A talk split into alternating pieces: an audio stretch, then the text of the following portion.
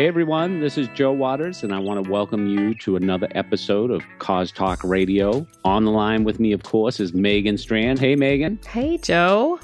how are you? I'm so good. Yeah? I'm happy to be on the line with some really cool people today. Well, with you too. That always makes Yeah, me happy. me. Yeah, me and stuff like that. And you know what the thing is today, Megan? We have a true cause marketing superstar. That's right. as we say in Boston, on the line. And on the line with us today is Clark Sweat, who is Chief Corporate Partnership Officer for Children's Miracle Network. Hey, Clark, how's it going? Hey, I'm doing great, Joe. Good. Well, it's an honor to have you on, Clark. Thanks. You well, I, the- you know, I really appreciate that. You are the man. That's right. You are the man. well, I appreciate that. You know, coming from Joe Waters, that's that's even more more special than ever. So I appreciate that. I mean, I heard, I mean, through the grapevine, that that $4.3 billion that Children's Miracle Network has raised since its existence, they owe it all to you. Oh well, that's good. I you know I got a few people I I would like you to send letters to with that uh, to that effect. That'd be great. Uh, hey, how long have you been at Children's Miracle Network now? You know, I've been. Uh, this is kind of my second tour of duty. So uh, I was originally with CMN Hospitals from 1994 until 2006, so about 12 years.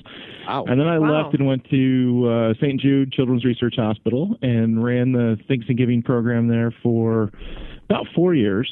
Uh, left there, did a little consulting for a couple of years, and I've been back at Children's Miracle Network Hospitals for about two and a half years now.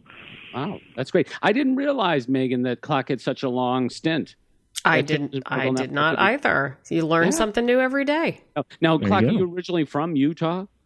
I am, yeah, Utah. So you know that's why we moved back. I loved the, my work at St. Jude. It's an amazing organization, but it was time to move back to. Uh, needed some mountains. I couldn't quite live in the flat, uh, the flat area of Memphis anymore, and so we came back to the mountains, and and uh, we love being back here. Oh, that's great. That's great. Well, uh, two great organizations, that's for sure. And I mean, we could have a whole show just talking about the cultures of those two organizations and comparing those. But of course, we want to focus on Ch- Children's Miracle Network today.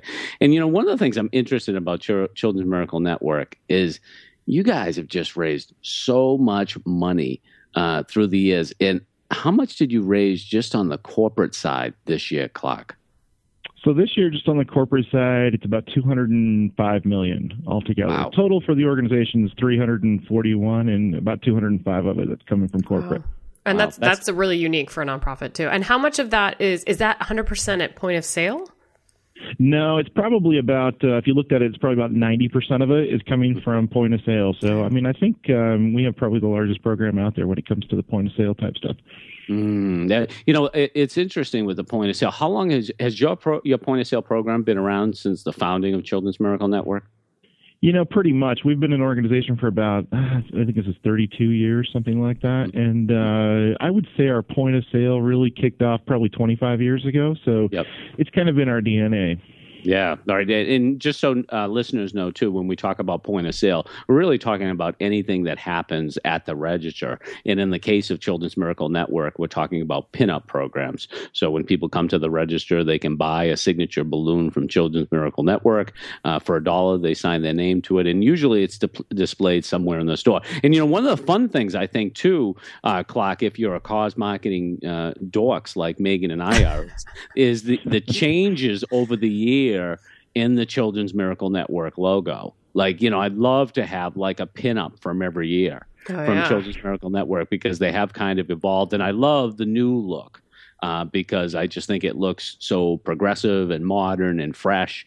And uh, but that's really changed through the years.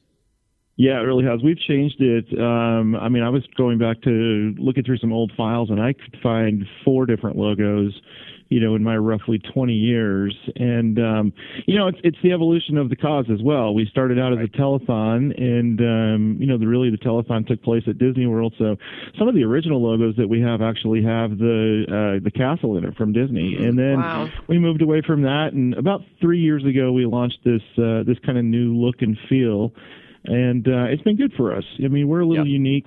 Um, we try to push the local hospital logo Mhm. ahead of our national brand, and so this new logo gives us the ability to do that.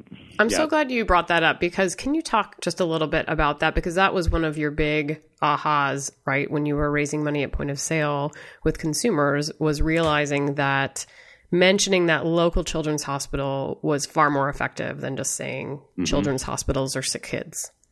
Yeah, absolutely. I mean, we call we call local our superpower at, at CMN Hospitals. I mean, really, we have the national brand, which is Children's Miracle Network Hospitals. But you know what that really means is here in Salt Lake City, it's Primary Children's Medical Center. In Baltimore, it's Johns Hopkins. In Philadelphia, it's Children's Hospital of Philadelphia. And and we know that our point of sale campaign is going to do better if uh, you know the cashiers and the uh, customers know where the money is going. And so we promote the brand of the local hospital kind of first and foremost. It creates some challenges for us from an execution standpoint, but we think it's worth it.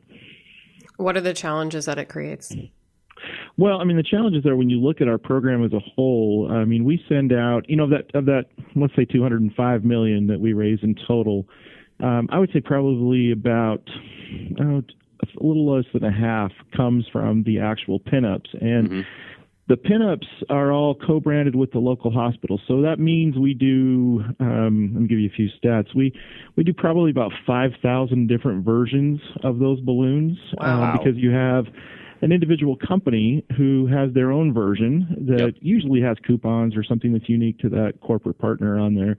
And then each of those may have a hundred hospitals that they support. So there's uh, you know a lot of different versioning that we have to do. So probably about 12 years ago, we really had to go find a, a printer that could help us do that and to fulfill mm-hmm. it. I mean, we're sending mm-hmm. out we're sending out roughly about oh, gee 75 million pinups a year to about 65,000 retail locations. So I'd you like to be the insane. point? That How'd like to be the point person on that one? No, thank you.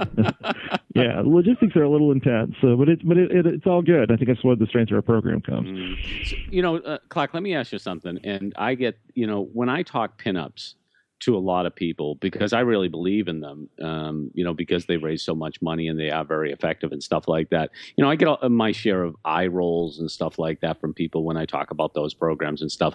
But why do you think? Uh, pinup programs in particular and point of sale in general is still so effective. Why does it work? You know, I think it's I, we get that same thing too, right? So, and I Mm. speak, I've spoken a lot, and a lot of people, you know, you've got your kind of a, your purists out there, your elitists who really want to just focus on cause marketing, and and I don't think there's anything wrong with that. From our Mhm. opinion, we kind of go where the action is, and when Yeah. you when you look at some of the stats, I mean, I'll give you a you know, a quick stat about Walmart. They do 140 million transactions a week, and we do a six-week campaign with them. So, our campaign doing a pinup program or a point-of-sale campaign with them uh, generates about 60 million dollars a year. Mhm. There's no way we could raise that kind of money if we just went to the company and asked them to do a cause marketing campaign. Right. So, Yep. the, the money is just you can't you really can't dispute the money. And if if your job and most nonprofits' job is really first and foremost should be raising as much money for their cause as they can. Yep. Um, you know, it's they're hard to beat. Yeah, Uh, you're not gonna the thing- you're not gonna raise Okay. that with a hashtag program.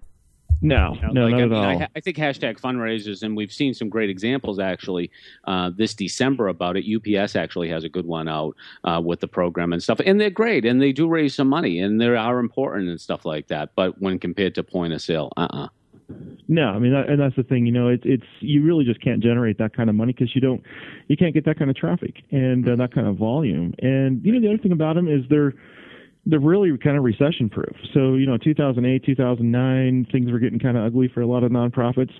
Pinup campaigns did great uh, because Mhm. people. You know they're gonna they're gonna give a dollar, and so Mhm. people that uh, if they get asked, you know they're gonna give, and even if Right. times are tough with them, um, it's amazing when you, we start running our stats. Some of the areas where we have retail locations that are in some of the poorest neighborhoods are by far the most generous with these types of campaigns because, Yep. you know, the, the people who live there have relied on help at some point in the past, and they they feel like, hey, I can give a buck or two to help That's somebody right. else in the future, a little bit of pay it forward. So yeah, right, Um, right. they're- don't give the solid most, but they give what they have. Yeah. Exactly, yeah. exactly. Yeah. Well, one of, one of the things that we've been seeing a lot out in the blogosphere and media and social media recently is just criticisms about point of sale.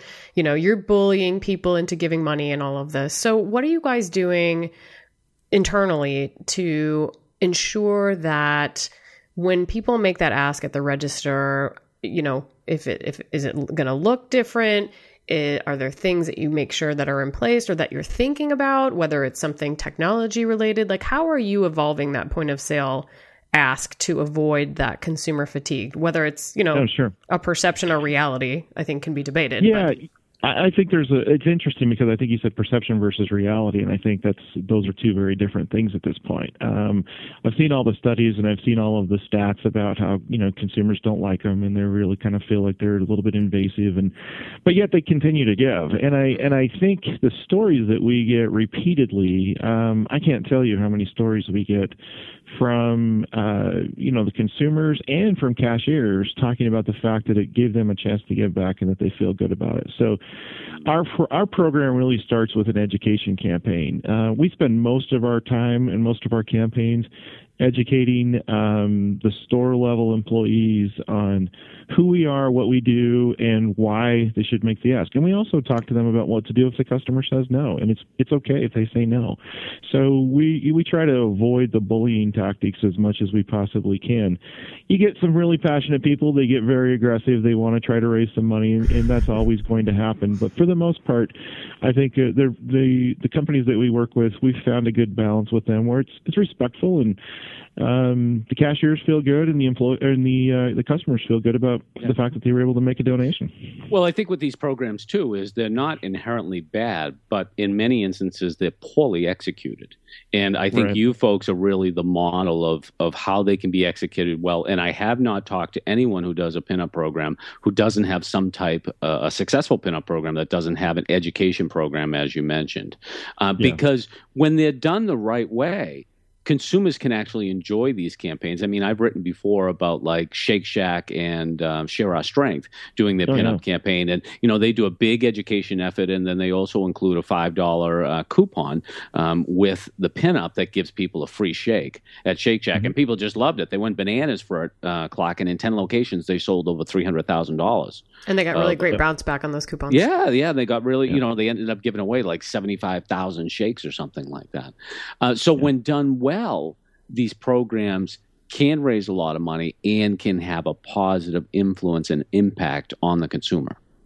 Oh, absolutely. And we've been doing, um, I mean, I think we've been doing coupons on our balloons for probably about, geez, probably 20 years. Mm. And, um, you know, the the cashiers it gives them the ability to add some value back to the the customer. It's mm-hmm. like, hey, you can make a one dollar donation, but you're going to get five dollars back in return on your next visit. So, customers feel good about it. The employees are a little bit more likely to ask because they're kind of, you know, in some cases they're selling the coupons, and that's okay. And uh, you know, the company is happy too because they're getting some repeat traffic back out of it. So, um, you know, I'm looking at a coupon right now that's running in your market, Joe, in Boston yep. at Subway, and it's got a dollar off any foot long for a dollar I'm, donation. I'm there. So. There you go, Joe. I'm there. Yeah, I'm yeah. there. You know, it's so funny you should say this because I've written three books at my local Starbucks. That's why I've written my Starbucks. And now across the street, someone has put in a Subway. There you go. But the problem yep. is it hasn't been open for six months for some reason. I don't know what's going on. But there's one down the road that I'm going to go to, and I'm going to take advantage of that. There you go. Good, good. Yeah. I, yeah, I still want to come back a little since I feel like we have the point of sale expert on the phone. I want to know what you you guys are looking at. Like, what's interesting to you out there, whether you're doing anything with it or not. Like, what are you keeping an eye on? You know, there's a lot of interesting stuff out there right now from a technology standpoint about how we can engage you know that customer um, you know whether it's a way to prep them prior to being asked at the cash register or it's a way to um, you know educate them about the benefits of the the local children's hospital and why it's important to to uh, donate. You know I, I just you know looked at your your blog the other day Joe I was looking at the beacon technology. That's mm something that we're definitely keeping a close eye on and we've got a few partners right now that are are looking at deploying something like that in May which is our kind of peak fundraising period. And, you know, I think some of the stuff that's out there right now is really cool. We obviously look at kind of what Macy's is doing right now, and, and yeah, their program's very stuff. cool. Yep. Um, you know, St. Jude's doing a really cool program right now with Target that's, uh, you know, kind of a, a, a oh, game. Yeah. And it's it's you know we're looking at that as well, and mm-hmm. the the key really comes down to we want to take our messaging to where the customers are, and yep. we use the, our partners to get that messaging out there. And I think sometimes, at least for right now, I think a lot of it's going to be more educational than it is actually fundraising. I think fundraising will, will weave its way in there, but I think it'll be mostly educational as people continue to adopt those technologies. It'll be a great mm-hmm. way to acquire customers and get them to use the technology that these retailers have. But eventually, it'll it'll become to a conversion and transaction, and, and donations will be coming through those. Yeah, well, you know that's what I find too is that you know cause marketing it doesn't lead; it follows business you know, because mm-hmm. businesses are right. challenged. They're the ones who are using the technology. They're the ones who are going to say, hey, we have this technology that we have that we're using now. We should apply that to our cause campaigns. And, yeah. you know, I think the tipping point for point of sale on mobile is mobile payments. Um, you know, as we become more accustomed to making uh, transactions and doing transactions on our phone, like we do at Starbucks every day now because of their mobile payment system, I think the more comfortable we're going to feel like you know that we can be in line and like you said standing in line and there can be something right on our phone that asks us if we want to donate to children's miracle network and we can check off a buck right there on our phone yep. and make that yep. donation and maybe when we get to the register Clark someone says hey i noticed you made a donation thanks a lot for doing that yeah i agree i, I think that's what's going to happen eventually is that it's I think the the role of cashier is going to play is going to be more of a thank you and an acknowledgement of the mm-hmm. donation as opposed to actually requesting the donation. I mean, I think right. we'll we'll get there eventually, and uh, it'll take a little bit of time. And yeah. you know, biggest challenge that we're facing right now as an organization, like from an innovation standpoint, is you know what does the world look like ten years from now? Do we mm-hmm. have cashiers. I mean, yep. or do you just walk in and you scan it, Will you touch it next to your phone, and you walk back right. out? So, right. you know, obviously that would really greatly impact our type of a program. So we're trying to evolve as the industry evolves. Mm. And I think what is so important, Megan and Clark, for Children's Miracle Network, which you have though, and something I've written a lot about is the importance of nonprofits building their brands because it's very important. You know, you won't have a, a, an employee there to to ask or to describe the program or or to talk about the partner, people will need to have that type of connection. And, you know, people always say to me, Clark, and I don't know if you agree with this or not, but they say, you know, Joe, what's the best way for me to raise more money with cause marketing? I said three things brand, brand, brand. Um, because yeah. I think that ultimately is the thing that pushes the button for consumers. Absolutely. No, absolutely. If you don't have a strong brand, you can't clearly tell your story and demonstrate that impact, then I mean mm-hmm. that's that's the the challenge right there. So yeah. I agree with you completely. Yeah. I want to talk a little bit about your culture of innovation because it's something at Cause Marketing Forum that John Lauck, your CEO, talked a lot about, which was fascinating to hear. Yeah, was a great presentation. Absolutely. So can did. you yep. can you talk about some of the things that you do within Children's Miracle Network hospitals to foster innovation and ensure that it's part of your culture?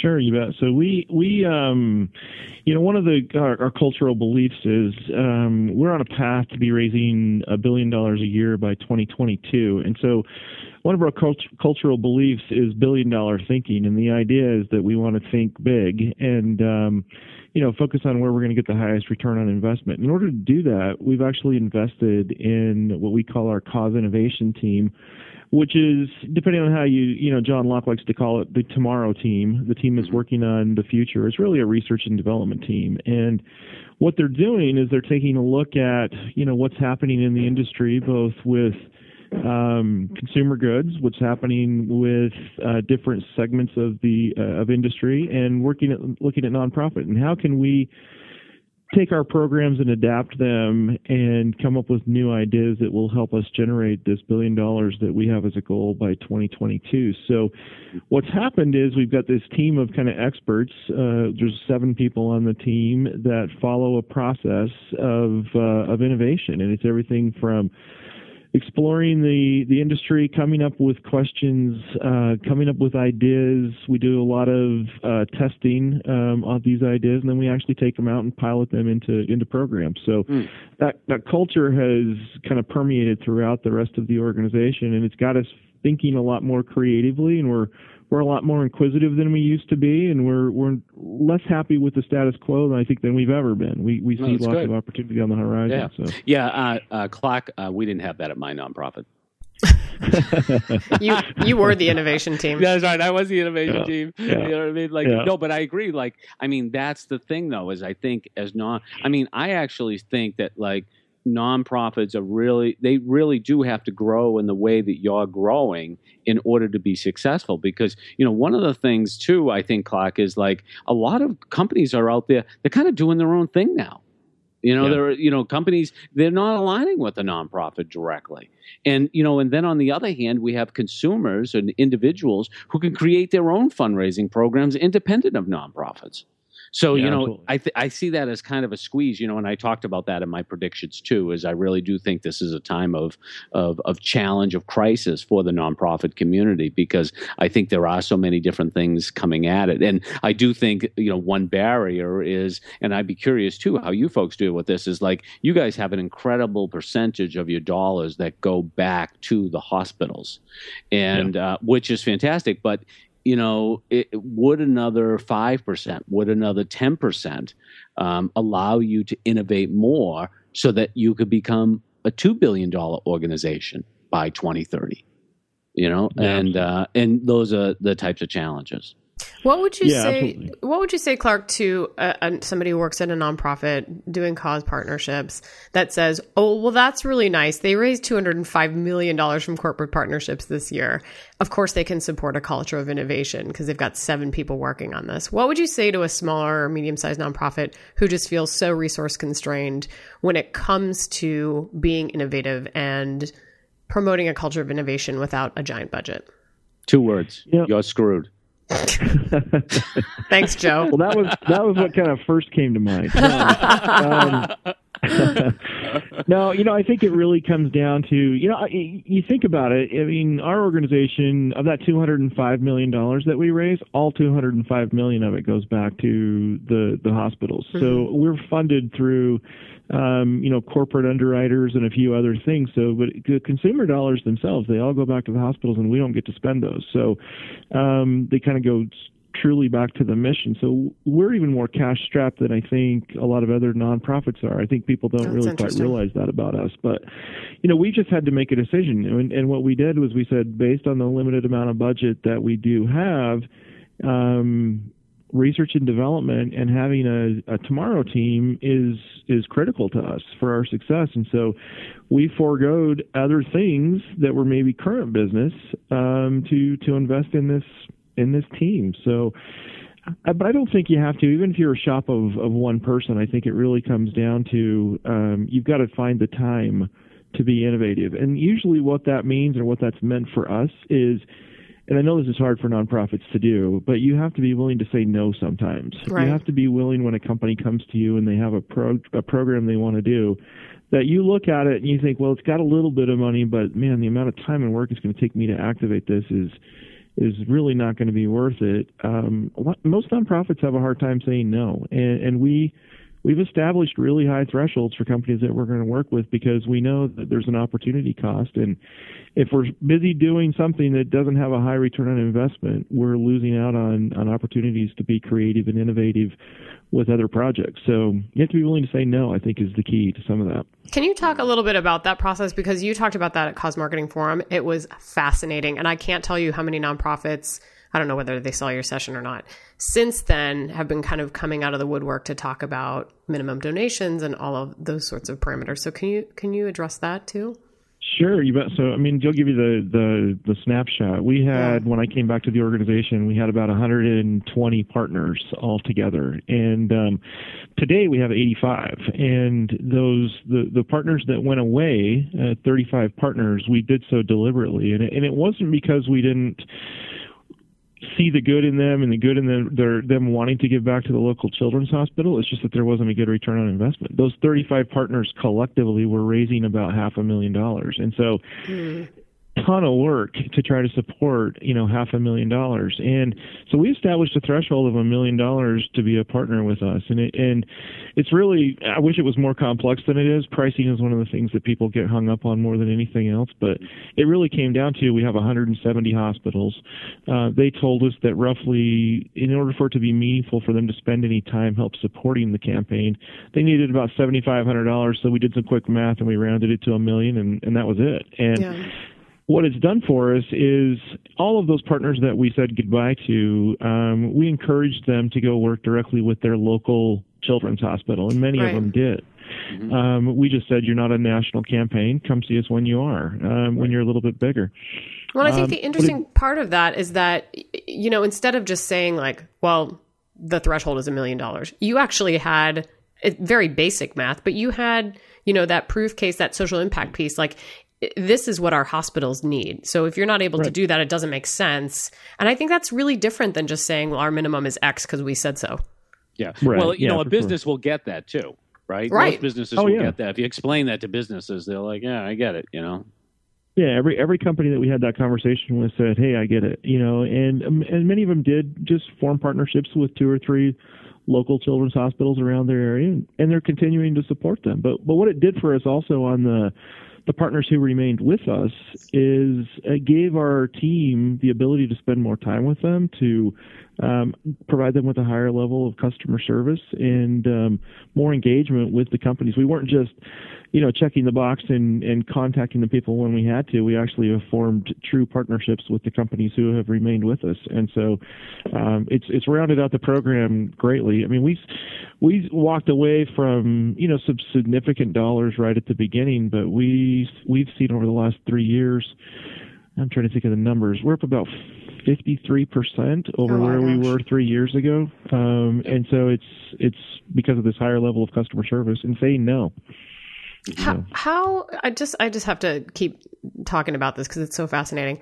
How much trepidation was there when you guys made that decision? Like how much gnashing of the teeth and how freaked out were people? Or were they like, no, this is the right thing to do. We're moving ahead. Go talk to yeah, them, Clark. It's, not like a natural nonprofit attitude. well, right. That's I mean, what I'm know, wondering. Like, I mean, I just that's the thing. Yeah.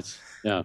Yeah, we were a little freaked out. I'm not going to lie to you. I mean, it was uh, the biggest concern that we had was we wanted to make sure that we did this in a way that it didn't appear that uh, we were turning down dollars. I mean, we right. don't want to end up as a nonprofit that, well, we're too good to take your money. And we, we told the companies, hey, you can continue to send us the money. We just can't provide you yep. marketing support. If you yeah. want to, here's where you send the check. Um, right. But but you know, and and like you said, Joe, they're businesses. They they understood this, and right. um, and it makes sense.